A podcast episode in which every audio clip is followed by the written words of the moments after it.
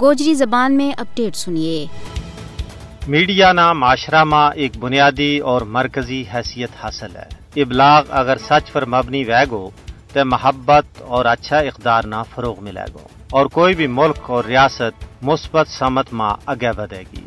اگر میڈیا میں کوڑ یا اس پر کوڑ کو غلبہ وے گو تو ہر پاسے نفرت، انتشار، بے چینی، پریشانی اور جنگ و جدل کو ماحول وے گو بد نصیبی نال بھارت کو میڈیو جھوٹی اور من گڑت خبر پھیلا کے نہ صرف بھارت کا عوام واسطے مشکلات پیدا کر رہی ہے، بلکہ پورا جنوبی ایشیائی خطہ واسطے تباہی اور بربادی کو باعث بن رہی ہے۔ بھارتی میڈیا آر ایس ایس اور بی جے پی کی لونڈی کے طور پر کم کر رہی ہے۔ مودی میڈیا کشمیر کا حوالہ نال جانبدارانہ رپورٹنگ کر کے جھوٹی اور من گڑت خبر پھیلان ماں اپنوں سانی نہیں رکھتو۔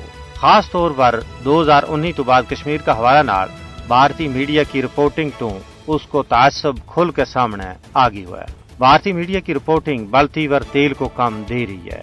بھارت کے زیر تسلط جموں کشمیر میں مودی میڈیا صورتحال کا بارہ میں غلط معلومات پھیلا رہی ہے تجزیہ نگاراں کو کہنا ہے کہ کشمیر کا حوالہ نال بھارتی میڈیا کی رپورٹنگ زمینی حقائق کے ہمیشہ خلاف رہی ہے۔